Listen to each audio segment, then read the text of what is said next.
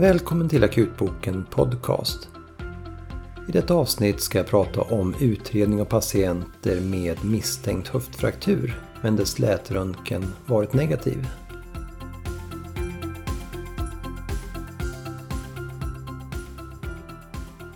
Höftfraktur är en vanlig diagnos som vi oftast kan ställa med slätröntgen. Ibland har vi dock patienter med symptom som starkt talar för en höftfraktur, till exempel smärta i höften och svårighet att belasta efter falltrauma, men där slätröntgen är negativ. Här är det viktigt att känna till att vi inte alltid kan diagnostisera alla höftfrakturer med slätröntgen, utan patienten kan trots negativ röntgen ha en allvarlig fraktur som kräver operation. Vi behöver därför överväga att utreda patienter vid klinisk misstanke om höftfraktur vidare med magnetröntgen, D T eller skint, även om slätröntgen är negativ. Under tjugo tjugo har en systematisk review och metanalys publicerats i Radiology, där man tittat just på patienter med klinik talande för höftfraktur, men där slätröntgen varit negativ. I metaanalys inkluderas trettiofem olika studier med totalt knappt tre tusen patienter som hade en medelålder på cirka åttio år och alla hade misstanke om höftfraktur men där slätröntgen varit negativ. Metaanalysen baserat på de underliggande studierna visade att för patienter med klinisk misstanke om höftfraktur och negativ slätröntgen så kunde en höftfraktur ändå påvisas i trettionio procent av fallen om patienten utredes vidare med magnetröntgen. Om patienten på slätröntgen endast hade en påvisbar isolerad trokanter majus-fraktur, men klinisk undersökning ändå talade för att det kunde föreligga en allvarligare höftfraktur, så kunde en genomgående fraktur i höften påvisas i nittiotvå procent av fallen om vidare utredning med magnetröntgen genomfördes.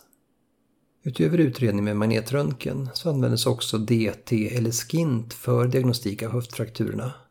I den aktuella metaanalysen användes magnetröntgen som referensmetod och tillgängliga data talar för det är den bästa metoden för diagnostik av höftfrakturer.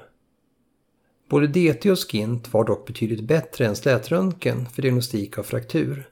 Men jämfört med M R så var sensitiviteten endast sjuttionio procent för D T och åttiosju procent för skint. Det finns flera begränsningar i vilka slutsatser som kan dras från den aktuella metaanalysen då flera av de ingående studierna är gjorda retrospektivt och definitionen på vad som menas med klinisk misstanke om höftfraktur många gånger inte är tydlig i studierna och kanske inte heller har bedömts lika.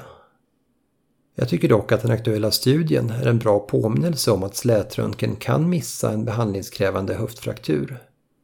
Om du har en patient som har ramlat och slagit i höften och sedan har betydande smärtor och svårighet att belasta så bör du överväga att utreda patienten vidare med M R, D T eller skint även vid negativ slätröntgen då risken för att patienten ändå har en höftfraktur är relativt hög.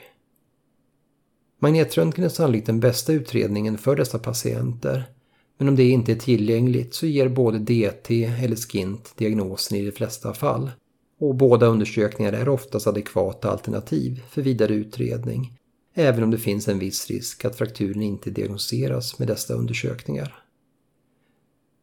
Vi vet sedan tidigare studier att en fördröjd diagnos och operation av en höftfraktur ger en förhöjd morbiditet och mortalitet, varför det är viktigt att vi här ställer diagnosen rätt så att operation som patienten oftast behöver inte fördröjs.